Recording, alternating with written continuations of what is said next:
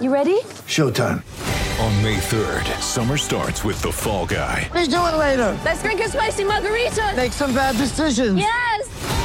Audiences are falling in love with the most entertaining film of the year. Fall guy. Fall guy. Fall guy. That's what the poster said. See Ryan Gosling and Emily Blunt in the movie critics say exists to make you happy. Trying to make it out? Nope. Because I don't either. It's not what I'm into right now. What are you into? Talking. Yeah. The Fall Guy. Only in theaters May 3rd. Rated PG-13. I just want everyone to know that I've hit record already. So We should just start in now. I think we have. Now that we now that we've already we already knew that.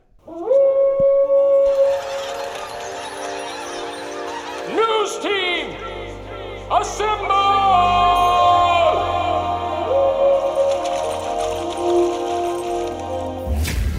It's back and bigger than ever. It's the unofficial 40 from Soonerscoop.com. Now, here's the entire Sooner Scoop crew Carrie, Josh, Eddie, and Bob. Right, welcome back. It is the unofficial 40 podcast where uh, Josh McCuistion has been waiting for you to unleash uh, two travel trips of uh, high school All Americanness on you. And uh, basically, I don't have to do shit on this pod today. I just got to let Bob and Eddie and Josh uh, talk about uh, all their travels. And I'm just going to sit here and continue watching Oklahoma and Florida State, which this is the second time I've, I've rewatched it. It's not a bad watch. Like It's I- really not. you know, you know. Top five bowl game of the uh, bowl season, right? I mean, I mean, it's, it's, not it's better a good than game. Not It's better than the two semifinal No, games. Not no. better than Arkansas, Kansas. Not better than the Cotton Bowl. USC not better Tulane. than the Cotton Yeah. Bowl, but I would say that it's right after those four. And it's two traditional traditional powers, which Good makes uniform better. matchup. Good uniform matchup. Yeah. Really good mu- uniform matchup. I'll take Florida Which, oh, State. you wore the red in the national championship game, so they were the white in in this one. I'll take Florida State minus two and a half. Gutsy call. I think it's a pretty good bet. I like where it's headed. Uh, anyway, we welcome in uh, Josh McCuistion, who is back from San Antonio, back from Orlando. Uh, he's been all over. We had the Under Armour All American game on, where I thought Jackson Arnold uh, looked really good, at least on a couple of drives, led really the only uh, elongated touchdown drive of the day. Everything else was pretty much big plays. But uh, Josh, let's just throw it to you first. Uh, l- let's hit on that, just the, the Under Armour All American game, kind of your thoughts there and maybe not just Jackson Arnold, but some of the other players uh, Yeah. involved. It, it was um, it was as good a performance as I've seen from a group of OU, com- you know, I guess signees at a game that I can remember. I mean, like collectively, I don't think anyone hurt their stock. There are certainly groups that that jumped their stock, and we, we can get into the individuals. I don't, I don't mean to say groups. There were players that definitely helped how they are seen. Uh, rivals 24 7 you know I, I i know guys in every network i had conversations with every guy in every or guys in every network and I, I don't think there's any doubt that some guys really uh, impress some people more than maybe they even expected. So there's, uh, it was. I mean, again, it's just, and I, I thought it was interesting too. I was thinking about this while I was flying back. Is Under Armour used to be something I would cover. I didn't have to cover. Now. I mean, you look at it. Oklahoma's, you know, their top three commitments were in that top four. If you throw in Caden Green as well, we're all in that game. Uh, Jaquaize Pettaway. I mean, really, it doesn't get until you get to like Makari Vickers playing in the Army game, and it used to be very different. And I think some of that is connected to how well Oklahoma's doing in the Southeast, which has always kind of been where Under Armour draws a lot of their talent. I mean, you go back to the Julio Jones, AJ Green days, you know, those kind of things. So um, I, I thought it was a very solid performance. Like I said, we can get into. I don't want to give one of my long seven minute answers, but you know the uh, the guy that that stood out to me is PJ Adebawore. I, I'll go ahead and say PJ Adebawore is going to be a consensus five star um, in the final rankings update. He impre- he may be the number one defensive end in the country. Yeah, he looked. I mean, you know, outside of and because he was on the field with a bunch of high school players, you didn't notice you you don't notice a size difference like you will next year when he's on a college football field. But yeah, he doesn't look like a guy that has a ton of, of, of ways to go in the weight room. I mean, what's good for him is because you know so often we see these guys are like big and jacked up top and you can tell they've never done a leg day in their life. He's not that way. He's bigger in the lower body than he is kind of in you know in the the torso. So like he's gonna i mean and I, I think we can all attest he's about to hit an age where you start that that starts filling out you know that frame starts to build and grow. And he is i mean that I, I think brent said on signing day he was like 228 he looks like he's 240. Like, I mean, he is an impressive looking dude. And at the same time, you acknowledge like he could carry 25 more pounds without even breaking a sweat. Like, he is, he's just so long armed and long legged. You, are like, he can just put five pounds here, five pounds there, and you won't even notice it. Like, it's just, he is, it, it, again, his, it really I, I, don't think it's any exaggeration to say that he has an argument to be the number one defensive end in the country a top 10 player in the country. Now, I'm not saying these are the things that are going to happen, but to me, I think the conversation becomes between him and Samuel M'Pemba and Keon Keeley. And I saw Keeley yesterday at Army, and we'll, we'll go into a little bit of that, but I, I thought Keeley was a little bit soft. Um, very talented, don't get me wrong, an absolute freak of nature athletically, but a little bit soft. And I don't think anybody has ever watched PJ and had that thought. And on the other side, Samuel M'Pemba, who is incredibly twitchy, incredibly talented, is about six two and a half, six three, kind of um, like a bulky R. Mason Thomas would be a, probably a good comparison. Super twitched up, very athletic, and again, he's 255. I mean, he's a big, sturdy guy, but PJ with his agility and his burst to go with the length that he has, I mean, it, it's just rare. You don't see guys like this very often. When was the last time Oklahoma had somebody coming in that offered just his physical traits? I guess nobody, nobody that Interesting. I've seen. Like, I mean, it, it really is. He is. Um, I was trying to think. It kind of reminds me of, from a body type perspective, of like Frank Alexander, that kind of long armed, real kind of like carries 260 and looks kind of flat bellied but like with the burst of like an RJ Washington. Like maybe not quite that much burst, but that kind of that agility, that change of direction. That that's what amazes me. I mean, the guy like you've I kind of thought when I watched this tape I was like, "Okay, I love this, but when he's going against, you know, guys in the Kansas City area and not, you know, the elite of the elite sometimes." And I thought, "Well, once he gets out here, it's going to be different." Guys, I, I, watched him, you know, and Eddie, I know you've put up the video and some people have seen this as well, but like they'd be running read plays and he's covering the quarterback and the running back. Like he would stay in, watch the exchange, and then if Jackson Arnold or Jaden Rashada gives, he'll just run with the running back. Like, I mean, and, and, and he can basically do it. He, and it's just, it's absurd. He, he's one of those guys that Kirby Smart was talking about in that uh, one of those interviews leading up to, I, I think it was the it might have been the SEC championship or something. We, I know that we talked about it here on the U40, just as far as uh, they have you have players that can make up for you know being out of position just because they're superior athletes to the other guy. Yep. That that that thing I talked about that coaching clinic that Smart was at was like, well, we were actually wrong here, but this guy made us right. I mean that that's what you're talking about with PJ Adebawore, like that that kind of guy. And I came out of it, and again, I mean, I'm watching Jackson Arnold, I'm watching Peyton Bowen, Jaquaize Pettaway, Caden Green. Caden Green had a really good week as well. I mean, we, we can dive into that as well. Uh, it's, he um, he PJ, I kind of thought this might happen, but he went even a little farther than I thought he would. Caden surprised me, but um, I, I, I think PJ is the best prospect in this class. Like, and I, I'm not entirely sure how close it is, and that's not to say there's not really good guys in this class. I I think if PJ had come in with the notoriety from like his junior year where he's a top 50 guy, you know, we we could be having a legitimate like top 3 in the play like in the country kind of conversation. That that's how special I think he is. It kind of highlights just how good this class is too when we're talking evaluation about the process Under Armour too. and the yeah. evaluation process. It's like talking about the Under Armour game or you're talking about the Army game and it's I mean, you're talking about damn near half of the class almost that is playing in some of these games. And there's more of those guys that would have played a Derrick LeBlanc or somebody like that had he not decided to uh, go practice early. Yeah, 11 of 25 played and 12 of 25 accepted invitations. Like that's That's what you're looking for. I mean, that that's what you're trying to do. That that's not quite Alabama territory, but when you start moving to that 15, 16 range, that's when you're, you know, top three, top four class in the country kind of area.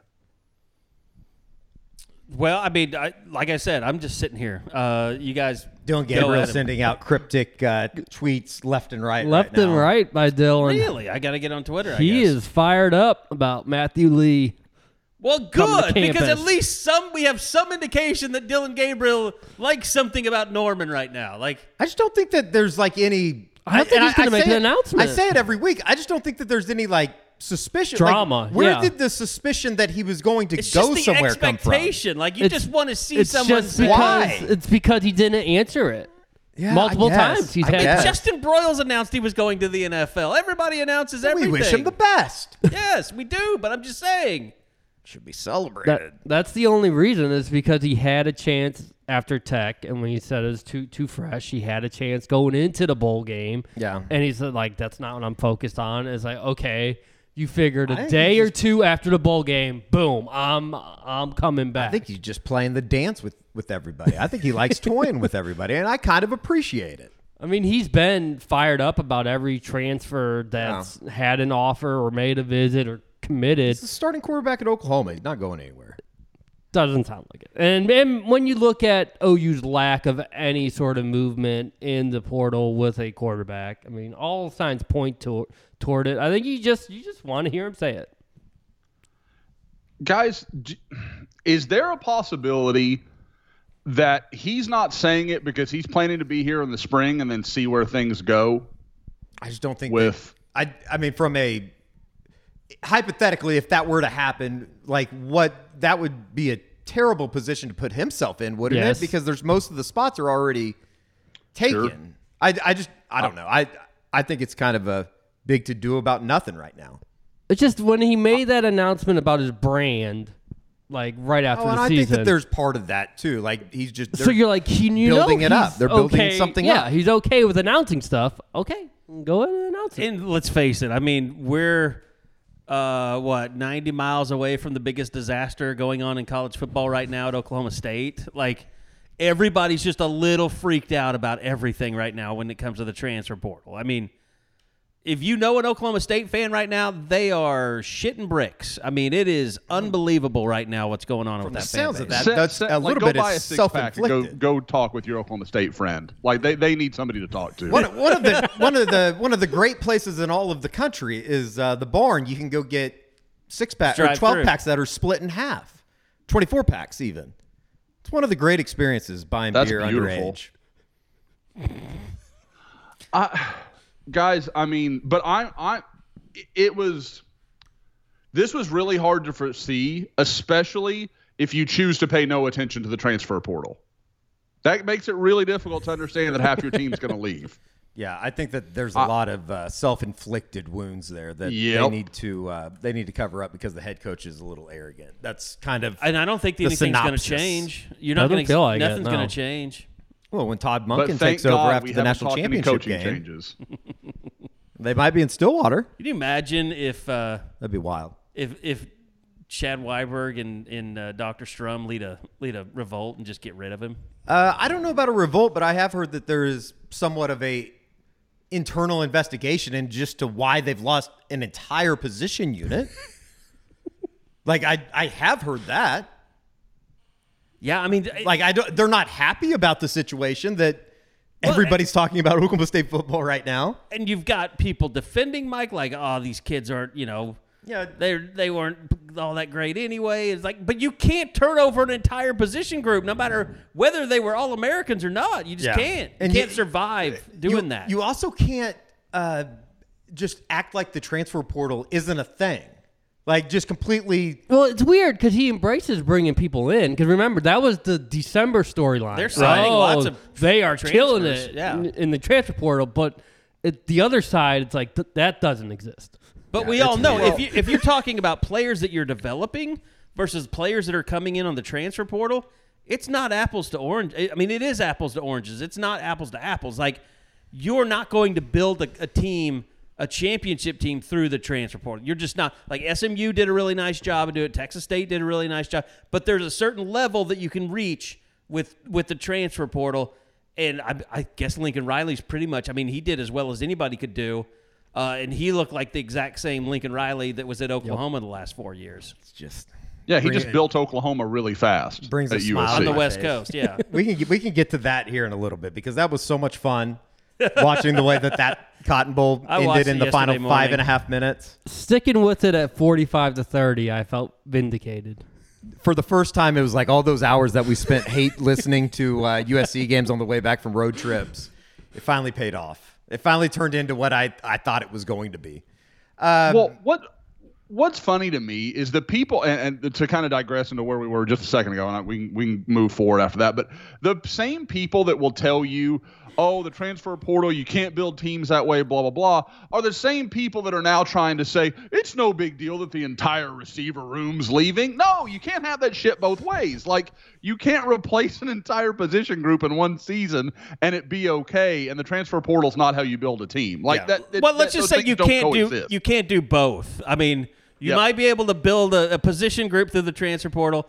You might be able to, you know, overcome some losses, but you can't do both at the same time. No. It's just, But at least they'll have their quarterback. Whoa, wait. Oh, They're whoops. just some serious, just like when you lose that many people or when you've lost that many contributors and like a JP Richardson or somebody that was a literally a captain for the bowl game and you're losing foundational members of the program, it would be like incompetent to not wonder what the hell's going on behind the scenes, why people are wanting to get out. Because you should be done at this point. You're a week removed from the bowl game. There should be no more surprises. Like we haven't seen anyone from OU like, oh man, I get the bowl prep and everything. Now that dude's really not happy. And he's Yeah. ta- you, you you you saw who you were you knew were were gonna leave in the couple of weeks of December leading up. That's not a surprise at this point. Anyone that leaves because you know there's still two two more weeks of the window being open. That would be a surprise though, because you should know at this point who you feel confident is coming back for spring. I have some thoughts on that. First off, uh, I want to remind you guys. Well, I want to tell you guys something. Uh, Prime Shrimp, uh, our, our great sponsors, they've got an updated look uh, for 2023.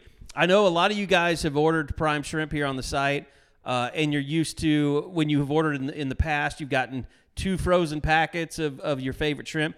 Now they're they're they're they're kind of catering things toward retail a little bit, a little bit more. They're growing bigger. Uh, so now you just have one vacuum pouch instead of two, uh, and the price is cheaper as well. So and that's where this comes in really good for scoopers. Uh, so you can get all the different combinations, the the, the brand new uh, New Orleans style barbecue. Uh, you can get the lemon pepper or lemon crack pepper shrimp. You can get the uh, the the Louisiana shrimp boil if you want, but it just comes uh, in one vacuum pouch. It's about half the price, and so ten minutes. Put it in there just like you were before, but uh, you get these in single serve editions now. So they're changing things up a little bit. All new packaging. PrimeShrimp.com. That's P R I M E shrimp.com. And here's the thing you know, it's it's either eleven dollars or ten dollars per per uh, uh, shrimp uh, signature you know sauce that you want to choose. Uh, you still get twenty dollars off. So you can literally get a couple packs of shrimp. You don't have to get just uh, the Louisiana shrimp boil. You don't have to get just the uh, the French Quarter uh, Alfredo. You can get one of each, and they'll pay for it. You just pay for the shipping. So go to PrimeShrimp.com. Use that promo code Sooner Scoop, and you get twenty dollars off uh, your first order, uh, which will get you two different packages for free. So go check it out. Easier way for you too to uh, try all the different flavors and uh, go through that stuff a little bit quicker. So single shrimp, uh, all new packaging coming up uh, in 2023 at PrimeShrimp.com. And guys, here's the thing about the transfer portal to me.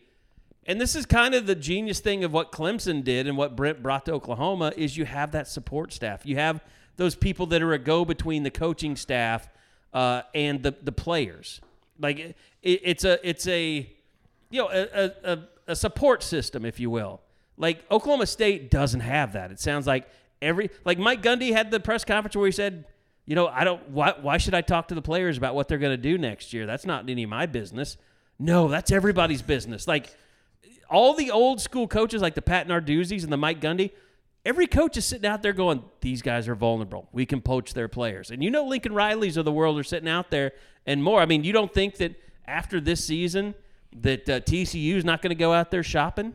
I mean, they, they I, it was pretty, um, pretty. It worked out pretty damn well for them this past year when they brought in twenty transfers, didn't it? Well, and that's you know Sonny Dykes when he was at SMU. That's where they what he did. That's what he did. He's going to keep doing that. Bring kids back home too, and you can recruit to the DFW area very easily as like, like a second opportunity. John, like John Paul Richardson, will be a frog here soon. Exactly, and it you know it, it might just boil down to uh, communication on the part of one staff, just talking about like where they see you in the program. Like, how hard is that? And I mean, Oklahoma's already taken Trace Ford. I mean, maybe they take uh, Sure. You know, some of the receivers that are coming out. I mean, they certainly need some. Sure. Uh, they don't have to worry about Cale getting pissed off because he's not there anymore. If I were Mike Gundy, I'd probably, probably hire Cale to help me out with some of this communication stuff because he's he's d- had to do that stuff at Oklahoma. Like he's used to that that kind of. And everybody wants to say like, well, you can't coddle these players. You, you know, you gotta you gotta you're not gonna you can't let the, them run the team. Like everybody kind of coddles them. Like you have to coddle parents, you have to coddle trainers. Like we've all kind of rolled our eyes at that stuff in the past, but that is what college football is now. It's Yeah. like dealing with the third parties, and we've all lamented it being like, oh, it's the next AAU, but it's here, it's happening. You have to not embrace it, but you have to deal with it. Hey, in Stillwater, they're more worried about coddling the coaches than they are the players. Like, there's been more like there's there's always been a willingness to be like, well, that guy's not cutting it, that guy's not getting it done.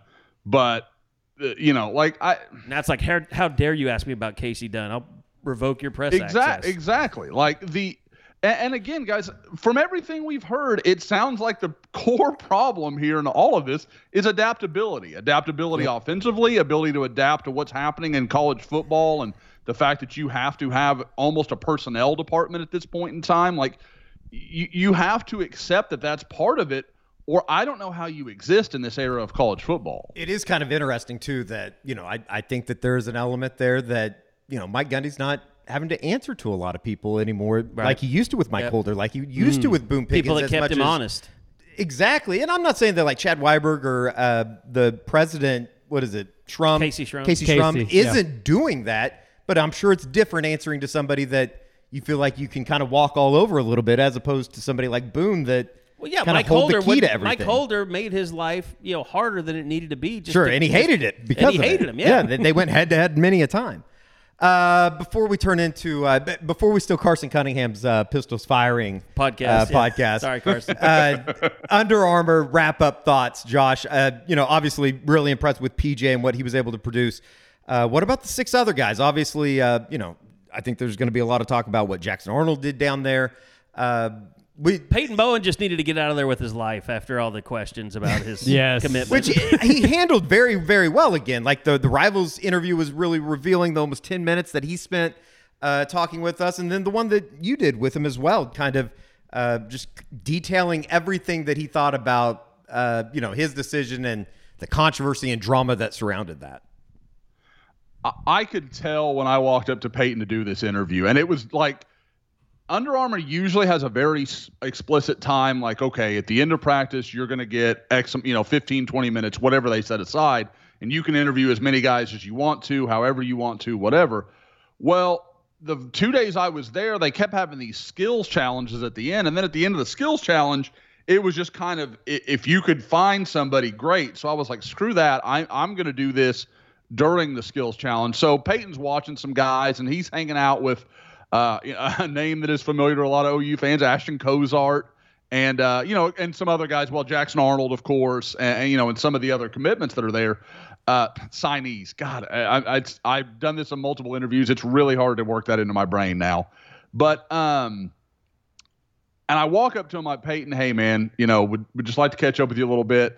And I could see it in his face. Like he was going to do it, but he was like, oh, shit, man, I don't want to do this again. And so I kind of told him, I was like, look, man, you, like, he really did. He laid it bare in that Rivals interview. So you were just like, I- I'm not going to make this difficult for you. But even within what I asked him, and I, I tried to be, you know, kind of more like, let's look at going forward a little more than just, you know, what the last week or two has been like. But he still kind of went into some of that stuff and talked about, you know, like I had to make the decision for me. My mom and dad had, you know, I just hoped they were going to be okay with it. I mean, it was, again, it, it was very much what we were hearing over the last couple months, where it was mom and dad were in two different directions, and Peyton wanted to go to Oklahoma. And I think, you know, I, I'm sure there was some feeling among, you know, and I, I know as a parent myself, like I get into this where it bothers me like it doesn't bother me so much what decision my child makes, but it bothers me if I feel like she's making it because someone else is, you know, giving input or she's following someone else into something. And I, I, I wonder if that was part of the equation. But I, I thought he was good. What I, what did stand out to me, Peyton Bowen's got a lot of room to go in the weight room. Like he he he is a very lean guy compared to some of these other safeties out there.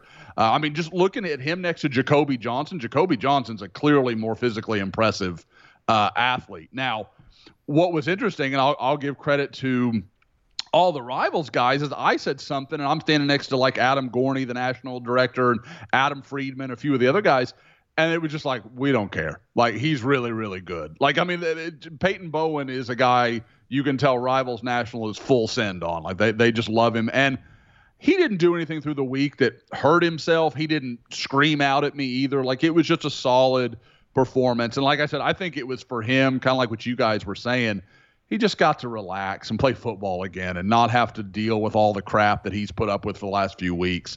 Um, you know, we, we can go into some other guys in a second if you want to, but but Jackson Arnold, obviously a lot of debate on the Crimson Corner today.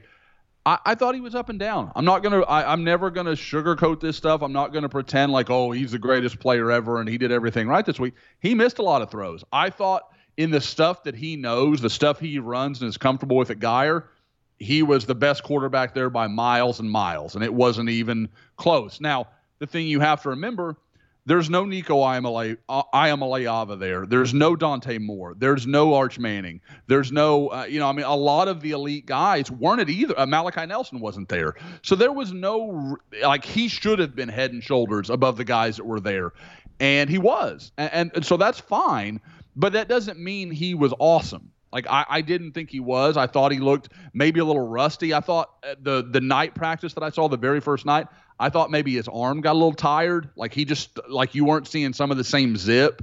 And I, I don't think it's any huge negative. I don't think it's a big deal. Like you're not always going to be at your best, and I don't take that as any huge thing.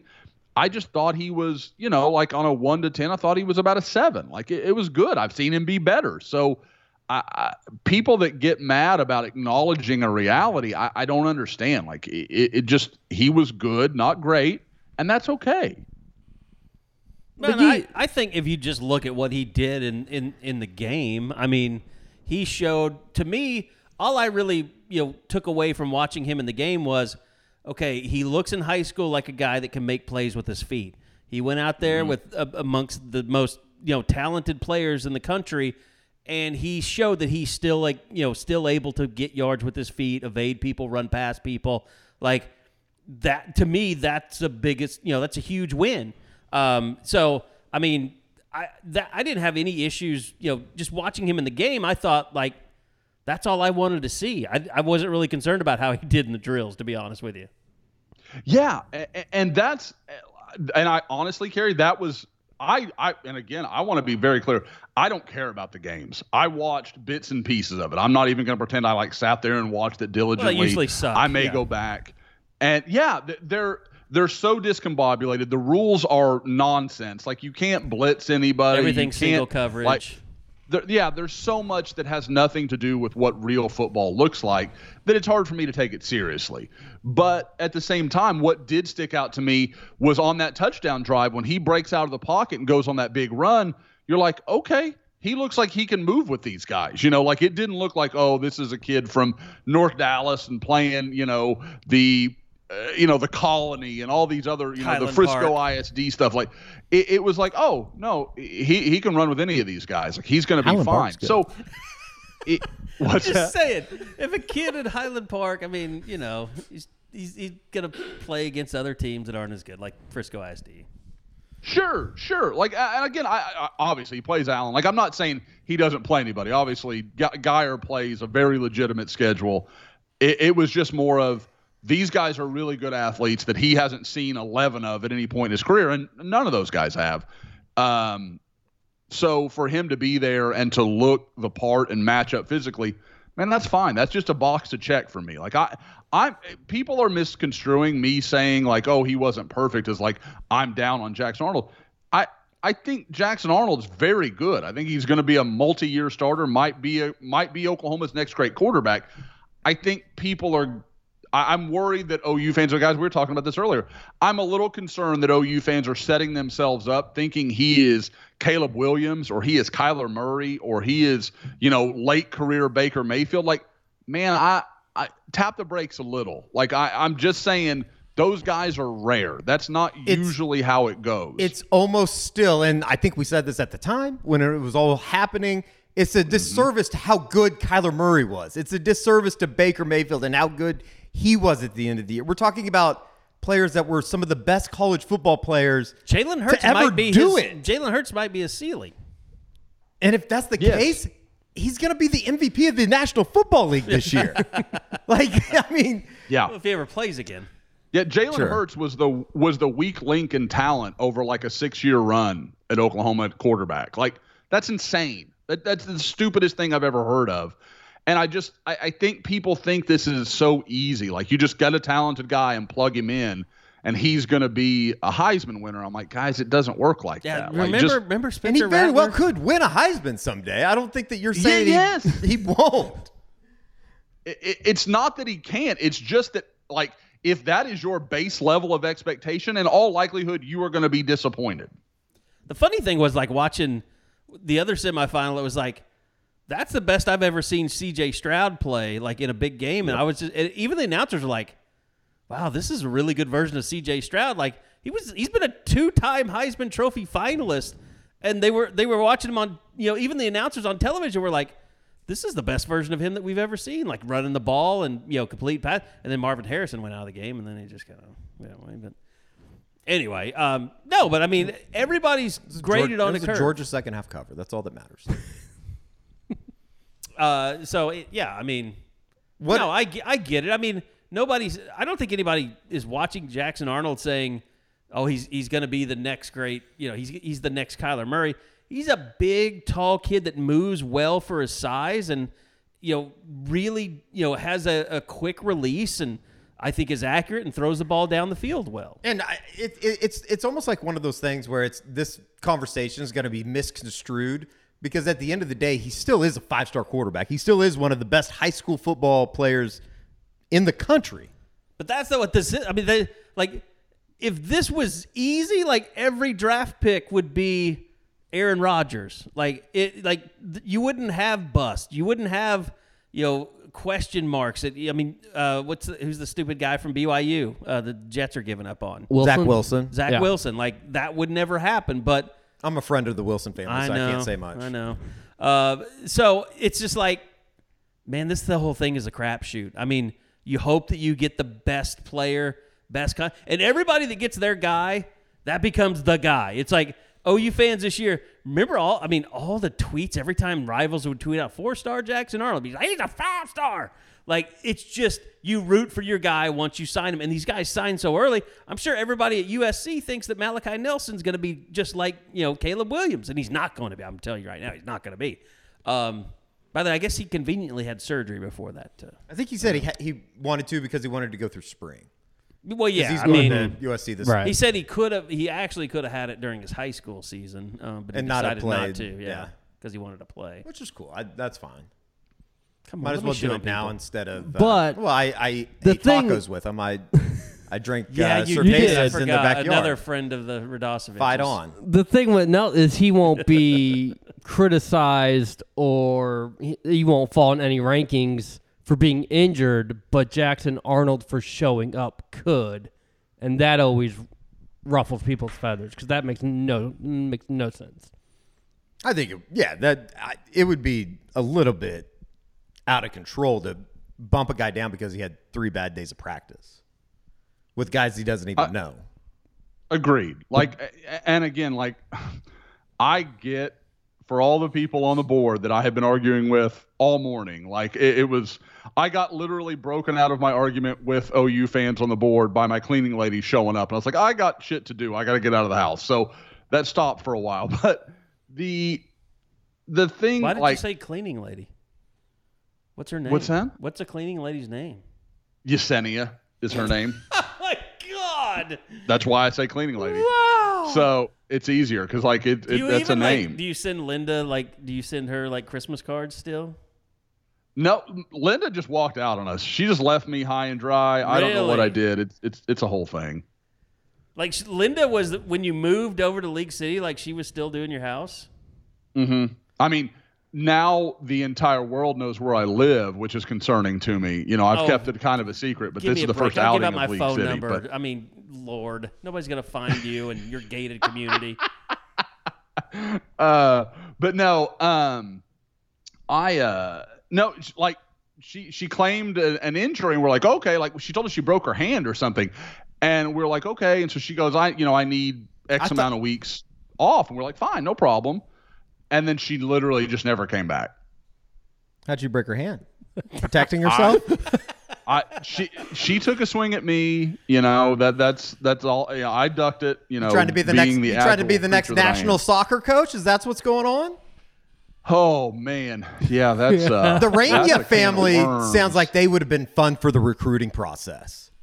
Oh God. Yeah, that and the Uh, the remember thing Claudio. that's just so crazy about that is they're old friends. Like Yeah, it's Berhalter and perfect. Reyna go way So back. good. So good. So for them to be like, you didn't play our son. Okay, we're playing this card. Holy crap! It's it's maybe outside of I said this morning on radio, outside of taking a gun to a public area, it's the most American story that you could possibly get. It. I mean, I don't know, and it makes you wonder. Like, if he doesn't make those comments that he thought were private, like, does this even have like?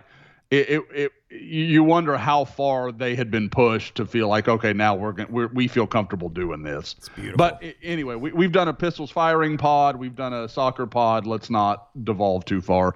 What Um, what about uh, what about some of the guys that maybe we don't talk uh, you know Mm-hmm. we've all we talk obviously we talk about PJ we talk about Jackson what Lewis about like Carter. the, like the Lewis Carter even a Jacoby Johnson and what his performance was in Orlando uh, and maybe even uh, Jaquaize Pettaway like those are three guys that were down there but I feel like I didn't really hear a whole lot about this week Yeah. Um, well, uh, you know, just to kind of make sure we don't miss anybody, Cayden Green. Sure. Again, I thought he had a really good week. Um, was way a lot more physical than I thought. He worked at left tackle. He worked at left guard. Uh, I, you know, I asked him in the interview. I said, "Hey, you know, with with Jacob Sexton going down, obviously Anton Harrison leaving, has it come up like that? You know, you might be the left tackle on day one?" And he kind of, you know, oh no, nothing like that. And I mean, we can get into some of the portal uh, guys that Oklahoma's had on campus and current. That's one that's there currently and one that was there yesterday. Uh, they're they're looking to beef up beef up that offensive line through the portal as well. But Cayden, I, I I've said it before. I think he can be like a Dru Samia as a tackle, like a good solid tackle. Nothing wrong with that. Can play good ball. You can win with him.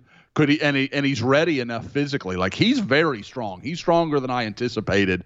Um, I don't think there's an uh, like uh, there's no reason he couldn't play next year if, if they needed him to. I, that, that would be my would be my thinking. Um, but as a guard, that's like a Davin Joseph type guard. Like he could be special um, in, in that role. So and very much like that, like Davin was a good tackle, but not a great one. But he was an outstanding guard. So uh, that that's kind of what I would say. Uh, as far as some of the others, Lewis Carter.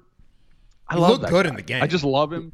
I, I, I, I mean, and you talk about a dude that like Lewis is one of the nicest kids you'd ever want to talk to, but like you just look at his build and his frame, you're like, I ain't messing with that dude. Like, I mean, he's a that's, that's a bad looking dude, and um, really, I. Chasing down backs, looking at him going through angles, like he sees stuff faster than most linebackers do. That's I'm sure that's why Brent loves him. He's just so instinctive. And like even in drills, like I mean again, where you know they kind of know what they're doing, he's just a half step quicker than everybody else. Like he just really has a good feel for it. And I think um is a guy that, you know, we talk about, oh, what's cheetah? To me, he feels like a tailor-made cheetah. Like that. That's what it looks like to me. Um, you know, that's that kind of aggressive downhill player. I've compared him to Ante Jones.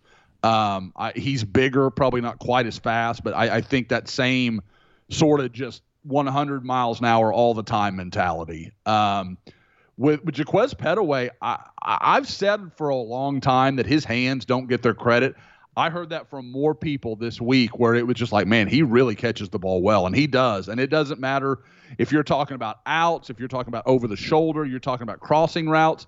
He really is good with his hands. And to me, I mean, if he can come in, if he can grasp the offense, um, I don't see any way he's not a part of things. Like he's just too talented. His speed is just game changing. Um, I, I, I see him making an impact. Um, see, there's Jacoby Johnson, who I, you know, for those that don't know, didn't follow it on the board. He didn't take part in the first practice, the night practice. I was there.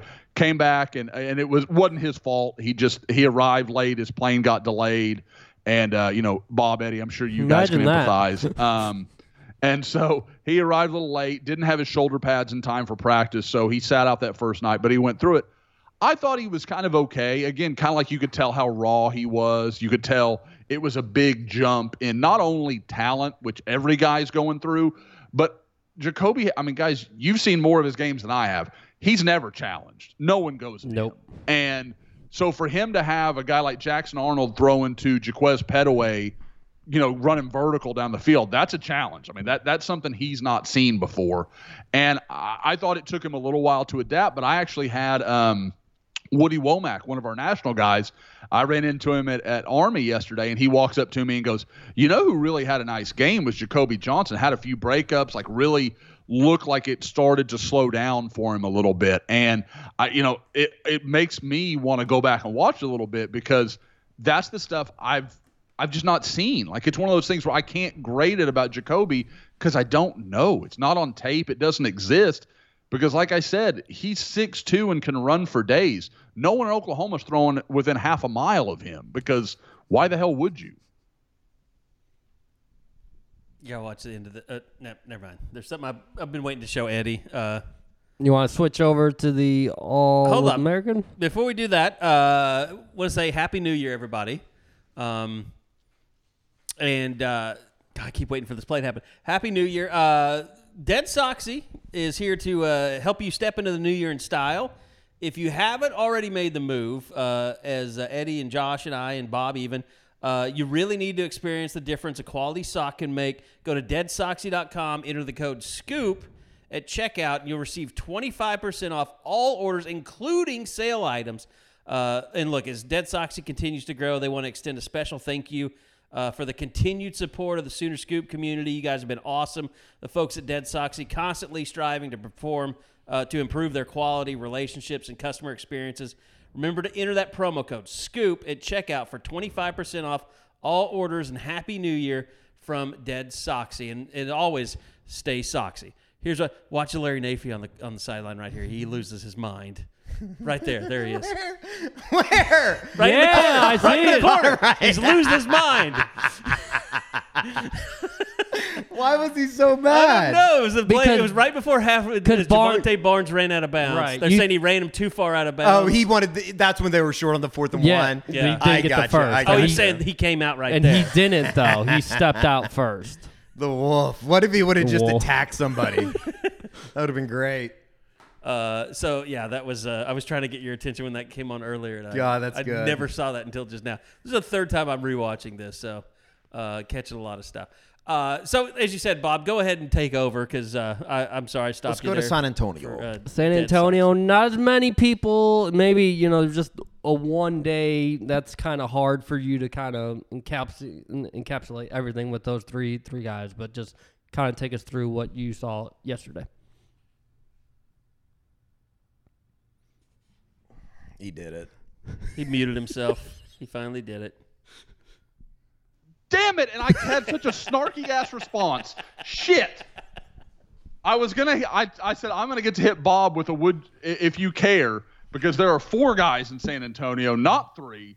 But damn it, I, all right. Well, that was my moment of stupidity. Hopefully, hopefully there's just one in this podcast. Um, anyway, uh, yeah. Again, um, you know, for those that don't know, Samuel Omosigho, the Rivals 250 linebacker commitments there, uh, kid out of kind of Central Texas. Uh, Josiah Wagner, who I'd seen in the year uh, from the Seattle area. Um, you got Joshua Bates, the offensive lineman from Durango, the the longest standing commitment, and we we talked about you know how many times he's been asked about that, and that story's been written, and he he you know was. I, I don't think he was brokenhearted to now be a signee, so he didn't really have to do that story anymore. But um, and, and then the uh, the final piece was and I gave Bob crap, and now I'm going to forget who the uh, Makari Vickers, uh, the only. I guy thought Bates was squad. hurt. I guess is how. And, and and he like I saw him for like five snaps in the morning, and he finished the morning session. And then as we talked in between, he was like, "Yeah, I just kind of re-aggravated something little. I'm just going to sit out the afternoon." I'm like, "Cool. The one practice I'm here for." He's That- like one of the few guys in the Yeah. class remaining I haven't seen, and I didn't get to see him. So, um, but you know, a, a guy. I mean, he's a he's a center all day. I mean, Josh is not going to over and, and and he even you know we joked about it during the interview. Is he own you know kind of acknowledged I'm I'm not the biggest guy here. I'm not the most physically impressive guy here. He's going to have to trim up, you know, change his body a little bit, but he didn't have any illusions. Like he was like, I'm going to come in. I want to learn from Andrew. I've talked to Robert Congel a lot, like Congel. Like I, I've had these conversations, and he knows. He's like, I just got to go in there and learn. He's like, I just want to soak everything up, learn everything I can learn. Um, so uh, he's a sinner, man. He gets it. He knows what he is. He knows what he's not. And I, I, I think he's going to be a really good one. I, I think it's just going to need some time to to get there and to develop. And you know, in a couple years, he's probably ready to be a starter and probably a pretty good one. So, um, I, I, I like again as much as anything that I got to you know take in yesterday from Josh Bates. It was just his maturity. I mean, he just really understands what his role in this thing is. Um, with Josiah Wagner, again, I, what I love is that, that he's he, he's just to fight with anybody, and I don't mean like physically. Like he he wants to mix it up. He wants to make it ugly. Like he's to get in there and just try to annoy you. He is the he's the DB every receiver hates because he's to stay in your ear. He's to stay right there on your hip, hand fighting with you, doing every little dirty trick he can come up with to keep you away from the ball. And I I I, I just love his mentality. Like he just is a guy that is going to fight and scrap for every inch. It's not hard to figure out why Brent Venables loves him because he is a, a, you know, Josiah is a talented kid, but he's about 5'10", 170 pounds, and he's going to Oklahoma. Like he's an overachiever. Like he he just he maximizes everything he's got. And I, and I like that a lot. And it's he, you know, and I asked him, I said, what do you see yourself kind of as at Oklahoma? And he, you know, he goes kind of like that nickel cheetah role. And I know, again, they're going to have a 17 deep at, at cheetah, but it is kind of like, you know, it goes back to like the Brandon Shelby type of guy where, you know, early days of Brent using this kind of position where it was kind of flexible. And I think it will. It'll depend on who they're playing and what they're throwing at them offensively to you know do you see a guy like Josiah Wagner out there I he cuz he screams nickelback to me Right. like he has that right kind of mentality the right size like he's willing to throw his head in there and get involved at you know at the line of scrimmage. Like he he's just not shy. So I, I like him a lot. Um the uh, Samuel Omosigho, another guy that I'd had a chance to see during the season, he just keeps getting bigger. There's, th- I don't want to lay this at his feet because it's unfair, but physically the development, there's Kenneth Murray vibes there. Like every time I see him, he's got like five more pounds of muscle, and you're like, what are you doing, man? Um, but he looks, he looks great. I mean, and he's you know six two, probably two fifteen, can just fly. He runs everywhere. You know, play, like I said, plenty of times plays receiver for Crandall and is a good one. Um, he's starting to figure it out. You're starting to see him not get like, you know, wrong armed. Like he he'll he'll keep the outside leverage. He'll do the little things where you're like, and not every time, but you're starting to see that light coming on. It's all clicking for him a little bit. And again, there's a million things that even I don't know that he's going to learn, but it is it, it's impressive to watch him go. But the guy that uh, I hadn't seen before was so excited, Makari Vickers. I, I think we've got him 120 in the country, and I don't think that's high enough. I, I think that's a really, really good player. He is super smooth, really athletic.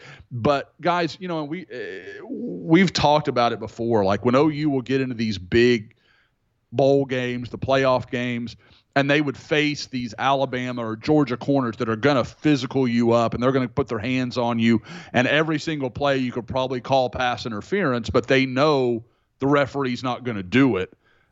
That's how Makari Vickers plays. Like he he's running guys out of bounds. He's I mean like there is there's no limit to how far he'll go. I, and he's going to get flagged some. People need to just get their head around that. But he is that physical corner that is going to disrupt receivers as often as not. You go to the Alamo? Uh, I mean, the the dome, yeah, I, I, which is just continues to be just a bastion of great football watching. And uh, I still will say the best press box I've ever been in as far as Yes. location in Oh, a stadium. man. It really is like a great place to watch a football game. I don't I don't know about practice and stuff like that, but I'd love the Alamo Dome and how it's set up. Yeah. If it didn't have just Yeah. weird lighting, it would be like almost the perfect football. See, and I kind of like the lighting from a, just a video standpoint. From taking photos, it's not great because you want to stop action a little bit more than the lighting Yeah. will allow. What, uh, just from a national perspective, I know that I've seen videos from uh, Brandon Ennis down there, and looks like he's tearing it up. Anybody stick out to you that you thought, damn, I, I, I wasn't expecting to see that, I guess? Um, well, you know, I touched earlier on Keon Keeley kind of being like, I, I kind of thought like, oh, he's going to Alabama, he's going to be great. Like, there is, there, he is a boomer bust guy to me. Like, if he will buy into what Alabama's selling, he is an absolute freak of nature. Like, I mean, just just a wildly talented guy. At the same time, like every time I saw somebody kind of come at him and push him a little bit, I I don't know if he was always interested in that. Yeah. So um, that'll be interesting. Kadyn Proctor, oh my God, like that that is that's a second year NFL left tackle, right? Like his build is insane. I, I've I've rarely seen a guy like that. I've seen good young offensive linemen, but I mean he looks like a guy physically. Now again, he, he's like anybody. He's got a lot of work to do as a as a technician, but just like his physical makeup is unbelievable. And when you can sit like I saw Samson Okunlola this week, I saw a lot of the top tackles. They're, they're, it's not even the same sport. Like Yeah. Samson Okunlola was like a he's like a six foot four, almost guard looking guy, and then you've got Kadyn Proctor, who's every bit of six six, and like you can see the like muscles in his calves when he walks. Like it's he's freaky, like just just an unusual type of dude. Um, the you know under I, I will say, and you know, as a guy that went to both games, the roster at Under Armour, just like the physical appearance, miles better. There- there's just no question. Like they looked, it looked like a much more impressive group. Um, and I guess I, one of the guys um, that you know a lot of people were buzzing about, and it's not like a big surprise. A very highly ranked guy. Justice Haynes has been a guy that I was kind of up and down. I didn't love his tape as much as where he's currently ranked, but he seeing him up close, he's pretty damn good, man. He the the guy going to Alabama. I mean, uh, again, Keon Keeley, Kadyn Proctor, Justice Haynes, all three going to Alabama. I'm really stepping out on limbs here, but um, you know, there there were there, there are some dudes. It's it's going to be interesting because this was a really pretty solid class.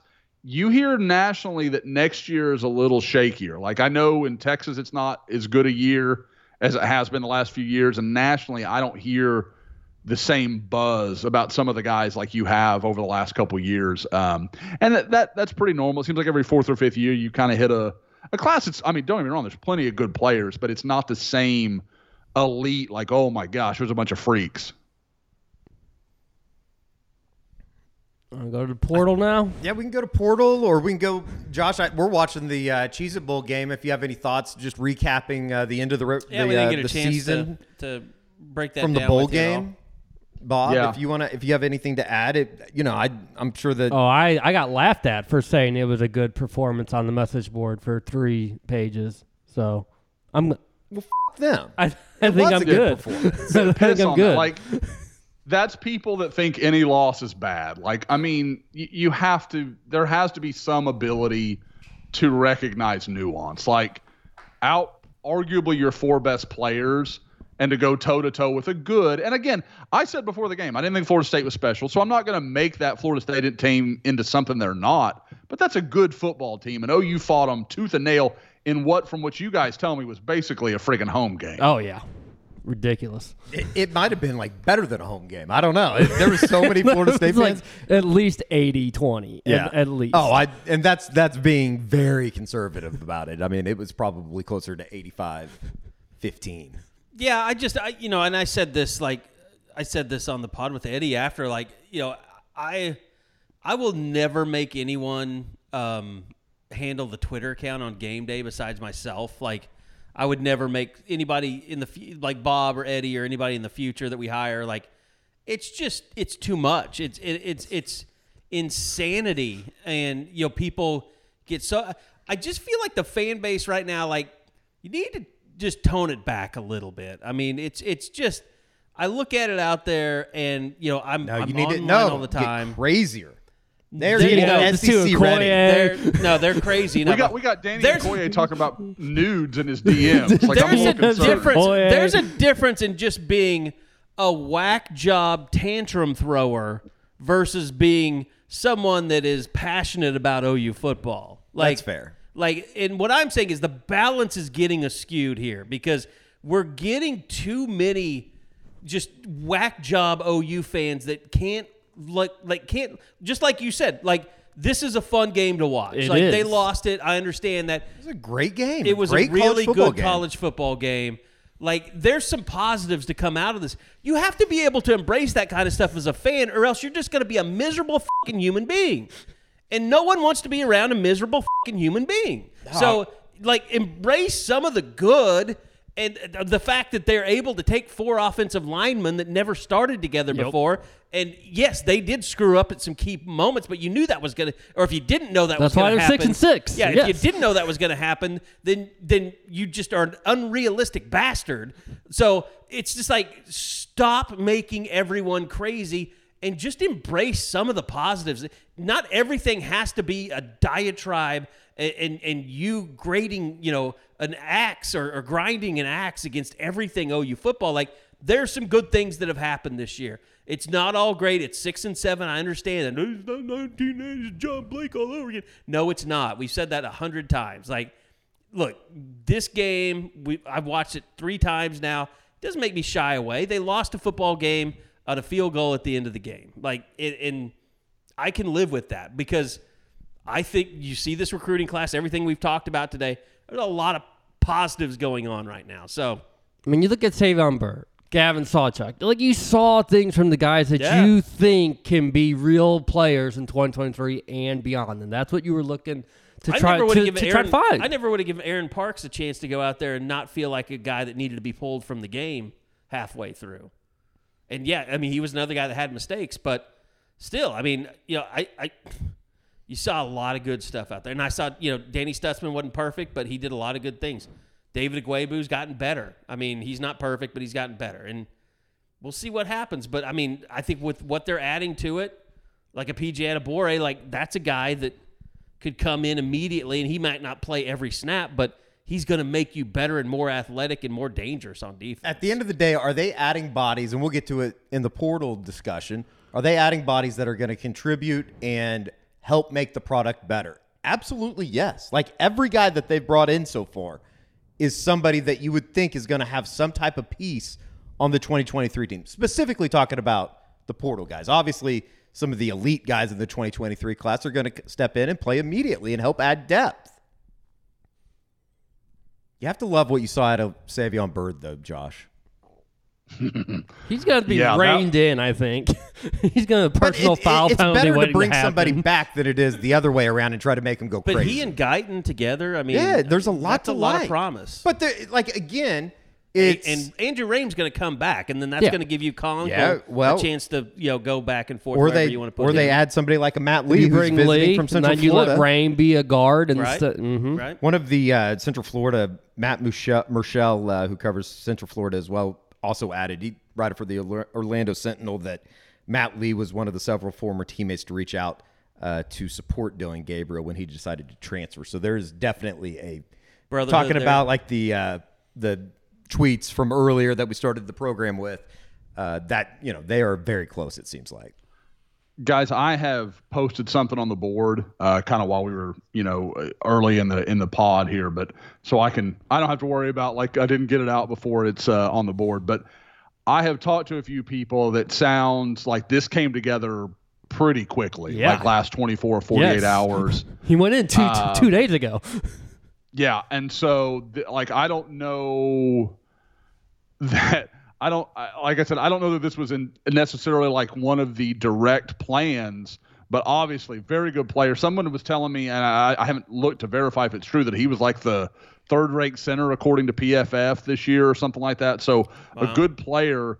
And I, from what I can gather, it sounds like they, they want to size him up a little bit and just see what he can do. And that may pertain to could he play center and Rain moves to guard or Right. vice versa, you know, what whatever however they're going to look at that. So um eh, but again, from what I also gathered it, I mean, and it's not like you're having to read a lot here. Sure sounds like Oklahoma would be in very good shape if, if they want to really pursue him. He's just for, I guess, perspective. He's number one right now in the uh, athletics portal offensive line available. Nice. Which That- is funny because you, win. you you you would think it'd be a tackle. So for it to be Sure. a center is Sure. definitely Yep. a little Sure. different. Well, and, and speaking of tackle, they brought in Walter Rouse uh, yesterday, the the left tackle from Stanford. Guy has started has 39 career starts at left tackle for Stanford. Um, and you can say whatever you want. If if Stanford's done anything right in the last few years, they they still have decent offensive linemen. They're still Yeah. playing decent football on the line of scrimmage. So, um, and I would think the way they have played would men would, would lend itself pretty well to Bill Bedenbaugh and his style. So um, there, I, I I haven't heard a lot about how that went, but I, I do think Oklahoma's got to be thought of as a contender there because I mean, you know, Yeah, look, man, we don't have anybody at left tackle with any experience. Like you, you could come in and win this job. It's OU, Iowa, and the Huskers, and I know Nebraska is going to go as all out as they can this weekend when they bring him in. Good schools to be uh, joining when you're talking about offensive linemen. It seems like. Yep, yep. Yeah, but we'll uh, keep you updated on, on portal uh, movement. Uh, Bob's got a story right now on the homepage, uh, and uh, it will include uh, Matt Lee here uh, shortly as well. Uh, but we'll keep you up to date on what's going on with players coming in, coming out, uh, who you know OU is getting interested in, who they you know might might uh, might still be out there for the Sooners to to land uh, in the transfer portal. So all that stuff, go check it out on Soonerscoop.com. And it, it's it's just weird because you, know the Bowling Green receiver, you, you know OU offers them, and he's like he got like ten offers the first day he hit the portal. So it's it's so hard to sort of gauge where the mutual interest is going to be. You need stuff like him saying he's in Norman to let to really let you know that this is an offer that you need to pay pay attention to because just like with Matt Matt Lee, this transfer portal recruiting that happens so so quickly and there's this 5-day window from Wednesday through Sunday for the mid-year transfers to make as many visits as as possible and that's why you're seeing these things come together as fast as they are during the last last couple days.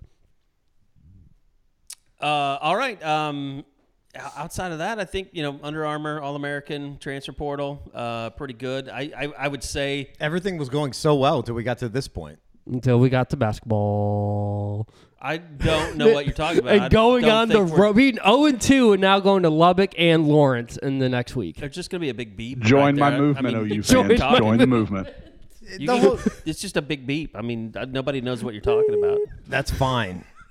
I talked about it for four hours this morning. I, if we don't want to talk about it, that, that is completely okay. No, with I mean me. uh, starting out 0 and 2 in conference at home is is awful. I mean Is that awful. That's that's a, a death blow. they're nearly just a, in It this really they're, is. they're not a very good basketball team right now. Like Todd and I talked about this this morning, uh, Bob. It it's when when have they beat a good basketball team late? They haven't in a year and a half. Yeah. They haven't done it. Like the last time that they beat a good basketball team, uh, in a close game was with Lon Kruger as the coach. And I, I think what surprised everyone, and myself included, about Wednesday night is you start to count on things. You start counting on Grant Sherfield getting between 15 to 20 points running the team. And here he's got four points. He's got a turnover. He's in foul trouble. He looks like he's totally lost. He looks like he's tired from all the usage rate that he had throughout the first two months of the season. And you're trying to figure out on the fly how to win a very important conference game when your star player is just missing in action. It was the very first time too that he was uh, visibly frustrated Yep. with not being able to get anything going offensively. Well, he but couldn't get off a shot. I mean, Iowa couldn't. State was just all over not. him. I, mean, I know one way not to get a shot off is dribbling the ball into the corner and getting trapped. Yeah. And using the sideline as the third defender. Like They you- lost a timeout because of it. it, it's just incredible to me that I guess the lack of IQ with this basketball team. You know, Tanner Groves is what he is. I don't think he's a very good basketball player. I, I, I saw th- I, I said this to you guys yesterday. Like I'm sitting there watching, uh, and you know, Bijan Cortes is in the game, and, and he's he's diving towards the basket, and Tanner Groves is diving with him, and like you see lanes there that he's rolling with him, and he just doesn't hit it. I mean, he just He doesn't- trust well, he trusts God. He trusts Godwin to catch it, where Tanner Groves has not shown the ability to consistently catch that type of pass. But I mean, why are you running that set if you're not going to pass it through an open lane? Like, at least throw it to him and let him fumble it around, and then just go back to Porter and say, "I can't do anything with this guy." They have a uh, a No, that last shot last night was just oh. And that's because they didn't have the timeout because of all the stuff that had happened in the previous couple minutes. They weren't able to get a real play designed. That that's what like happened last year. And then you get, Against Texas. I mean, like you get the non-call on the foul where it goes out of bounds. Yeah. And then you get the ball back and you waste it. Like Yeah, that's it's what he's just- talking about. Like they they didn't have a timeout, so they re- they they drew a shit play up yeah, to begin with. You have Bijan trying to get it to Throwing to Jalen. Jalen in, in traffic. Uh, they were trying to get of. Sherfield coming off of a screen, and he got That was the up, that was the second option. The first option was Jalen. The second option was going to be Grant, and you know they felt confident that Bijan could try to make that pass. It- Iowa State just just, a played little harder. too Than. I mean, Yes, Iowa State just did. played harder. They stuck on their Wow. man. I mean, they couldn't get open. They just weren't. There wasn't enough, you know, desperation The, the, when and the, they needed it. And the problem is, is that now you've lost two home games in a league where it's going to be tough to win on the road. So yeah, even now if you got to go to Lubbock. Congratulations. even if you even if you Who's in the same spot? Who's in go, the exact same spot now? Sure, even if and even if you are able to go seven and two at home, like what road game are you going to win to get Yeah. one back? You can't win Yep. one to get one back. You're not going to Lawrence. You're not going to Lubbock probably to win. Doesn't look like So Kansas State's going to be an option this season. No, it just it's it's it's about as poor of a start as you could possibly uh, imagine, and a lot of it is self-induced in or self-inflicted in a way that I didn't think that Iowa State like they played well defensively.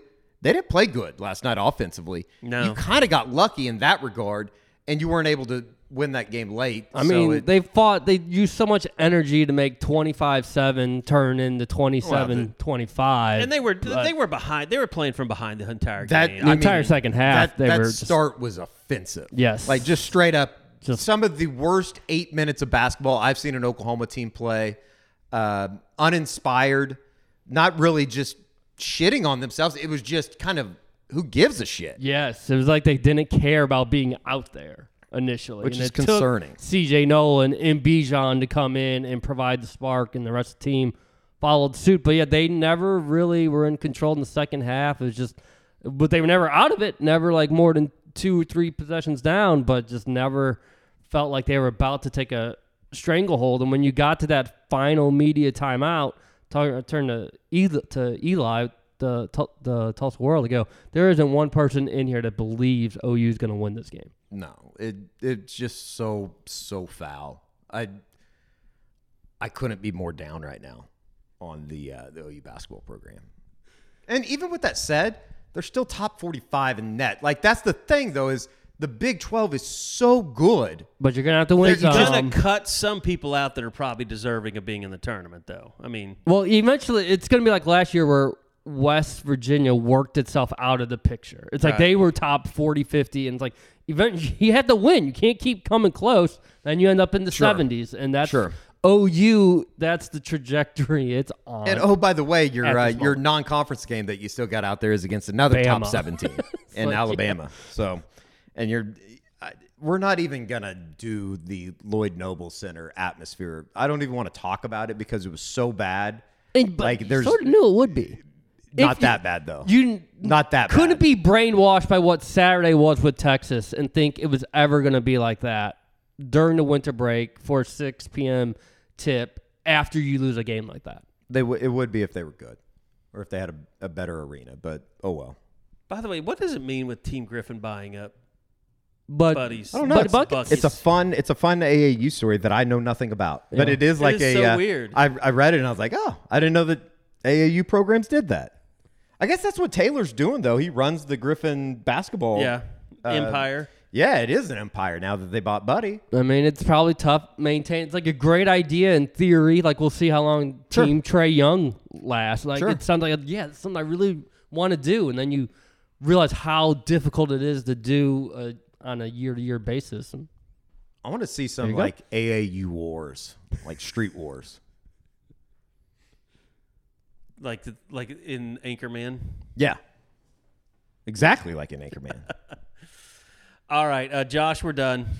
Basketball grievances have been filed. Put Did they away. lose? they, Are, are, did. are they not doing well? They are not. I mean, OU or Texas Tech will be zero and three after Saturday night. You've Yeah. just And OU may never play on Who you bet regular on cable TV argument, again. It, It may seems- be all ESPN Plus. it seems here out. closer to uh, three and fifteen than it does ten and eight. But Bingo. we'll, we'll say that. We'll say that. and it's also like one of those things too that it just like the style of play. Like if you're gonna play in these close games and you're gonna you know try to run sets and try to possess the basketball and have really good possessions, you better score and execute. And it's just so far from that. I don't know. I'm I'm bringing Joe Bamisile back to the talk when we meet with Porter tomorrow. Because Didn't you, even play. he- Him you're him not athletic enough. Your most athletic player is sitting on the bench. I just it, I don't understand that either. But See what it says. All right, um, that's going to do it. We'll be back again next week. Uh, probably a lot more uh, transfer portal activity to report on, and uh, we'll see what happens uh, there and uh, on the recruiting trail as well, and mm, basketball. unless they win in Lubbock and Lawrence, and then we're going to anoint them as the not- next Final Four champions. They don't deserve an emergency pod yet. Not yet. Well, but no, I mean, you could look at 0 and 4 going into West We'll Virginia. allow Josh tweet about it. West Virginia at home at 11 o'clock next Saturday. That's what you could be looking at. No. No. No. I don't, I don't think I want that it either. will get to a point where I'm just going to be like, "Do you want us to cover this shit?" I'm like, TCU's "Eh." uh, TCU's playing in a national championship. I can't wait for Monday. I need mean, Ken, I, really need Kendre can't. Miller to be healthy. I know. They're not going to do it without Kendre. I wouldn't say that, but They're not going to do it. Period. Period. okay. This just team might stop. But they, stop it is it. it is all right? unbelievable though. I mean, they they kind of beat the shit out of Mi- uh, Michigan on uh, Saturday. Look, Georgia's secondary is not a bunch of world beaters. and they got Derius No, they Davis. made 'em look like- and Quentin Johnston got help. That's what I kept saying. That team was beat up. They had an Georgia- early bye week. Jo- if and those Marvin guys were Harrison hurt. Jr. doesn't get hurt, I think Georgia loses that game. I think they do too. They do. Because Marvin Harrison Jr. is an NFL guy. So is half of Ohio State's wide receiver room. TCU has one dude that's scary. But he's Derius scary. Davis is a good player. Taye Barber's if a you get him good on player. Kelee Yeah. Ringo enough, he'll it'll be fine. I get like and the and that's the thing. the Georgia, Georgia player. gets measured against Georgia. Like Kelee Ringo's not great or didn't have a great game by Georgia defensive standards because Georgia's defensive standards are absurd. But he Like, he J.J. gets picked McCarthy on though. ran I mean, all over like he this does TCU get, defense. But he does get picked on. They go after him a lot. People go after Kelee Yeah, because he's super aggressive. Like he'll make ba- Yeah. he'll make big plays and then he'll make bad ones too. But Marvin Harrison Jr. is the best receiver in the country. Like getting beat by him, I I I, I don't know why. I, I feel like people are just setting themselves up for a huge disappointment here. Like You're really painting yourself into a corner right here. I'm fine with I think it. the game's gonna be Georgia is so closer. much better up front than TCU than anything TCU has seen. I think the game will be closer than 12 and a half, but I don't think that TCU is going to win. I don't want to hear any of this. I don't want to hear any. I of it. see like isn't it kinda- 34-17. Okay, I mean, yeah. I mean, that's a that's within a touchdown of Yeah, covering. it could be like e- either way. 24 17 mi- midway through the third, and then Sure. Georgia just uses its power. It is strength. kind of it is kind of like interesting to me that like for some reason I don't ever feel threatened by TCU. I don't know what it is like from an OU perspective. Like I think most of the time in the back of your mind you would want the Big 12 to win, but like in the back of your mind you really wouldn't want them to win kind of thing. I kind of want TCU to win on Saturday I do or uh, too. on Monday. I do too. It'd be fun. I would love it. It'd be super. Like it'd be a great storyline. There's Don't a- have to talk about Georgia and Alabama. There are only a handful of teams I would root against in a national championship: USC with Lincoln, Texas A&M, Texas. Texas, and that's about it.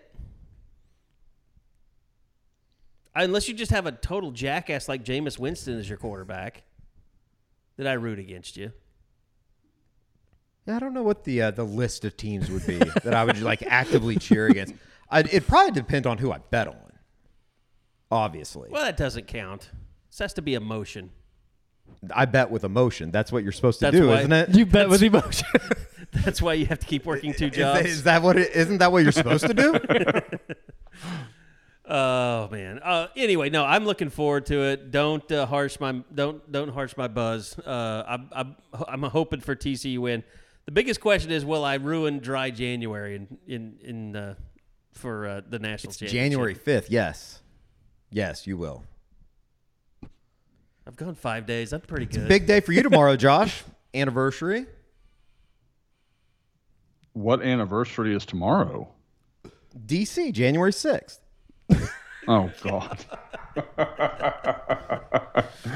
oh, And on that Eddie, note- you know I've kept myself out of that for a year, and then you just publicly throw me back in. I'm just Gonna have you to know, go back and watch some tapes. Yeah. Find Josh. Uh, all right, that's gonna do it. Go Uh, to Pelosi's office. He was sitting there. we'll we'll be back again next week for another edition of the unofficial 40 podcast right here from SoonerScoop.com.